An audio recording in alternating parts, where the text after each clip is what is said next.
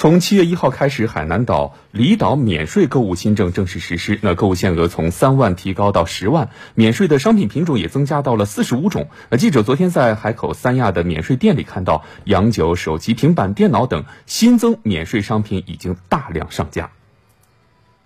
上午十点，海口市内免税店刚开门营业，新开设的免税电子消费产品柜台就迎来不少顾客。陈先生是这家免税店免税手机的第一个购买者，这款手机免税后价格为八千六百二十五元，比官网价格便宜两千二百多元。很好的，就是很便宜，就是免税的话是很便宜，便宜的很多。我觉得对于，呃，我们在海南生活的居民来说，还是说来海南旅游的人来说，这都是特别大的一个实惠。这次调整，免税品种类由三十八种增至四十五种，新增了手机、平板等电子消费产品和酒类等七类商品。最引人关注的是，每人每年免税购物额度从三万元提高至十万元，同时只限定三类商品的单次购买数量。其中化妆品三十件、手机四件和酒类合计不超过一千五百毫升，其他免税品都不再受单次购买数量的限制。好事是好事，为什么呢？不然总是受额度的限制嘛，然后就是买起来可能多少会有一点受影响。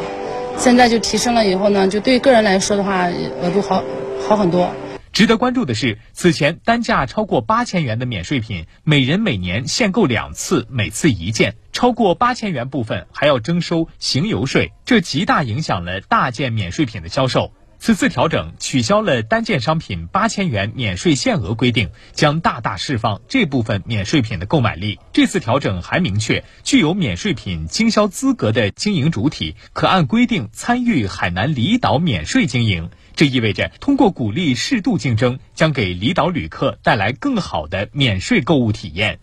像一万多的手机，免税店购买可以少花两千多，可以说这个价格优势是非常的明显。没错，可能呢，有的人也会想，那我到海南带货，然后再回内地转手赚钱，可不可以呢？只能告诉你，别这么想，更别这么干。这样的行为一旦被抓到，轻则诚信进入黑名单，重则可能会被判刑。按照这次政策的相关的规定，啊，如果呃把这个身份证交给别人啊进行这个免税品的购买，或者代别人啊购买免税品再进行二次销售的，都属于。违反规定的行为。海关表示，为了防范免税品倒卖、代购、走私的风险，海关将提升和优化信息化监管系统，抽调骨干力量，充实到一线，对于违法违规行为联合开展惩治。我们可以通过相关的一些数据分析，啊，一些轨迹的分析，啊，我们会精准的去分析出来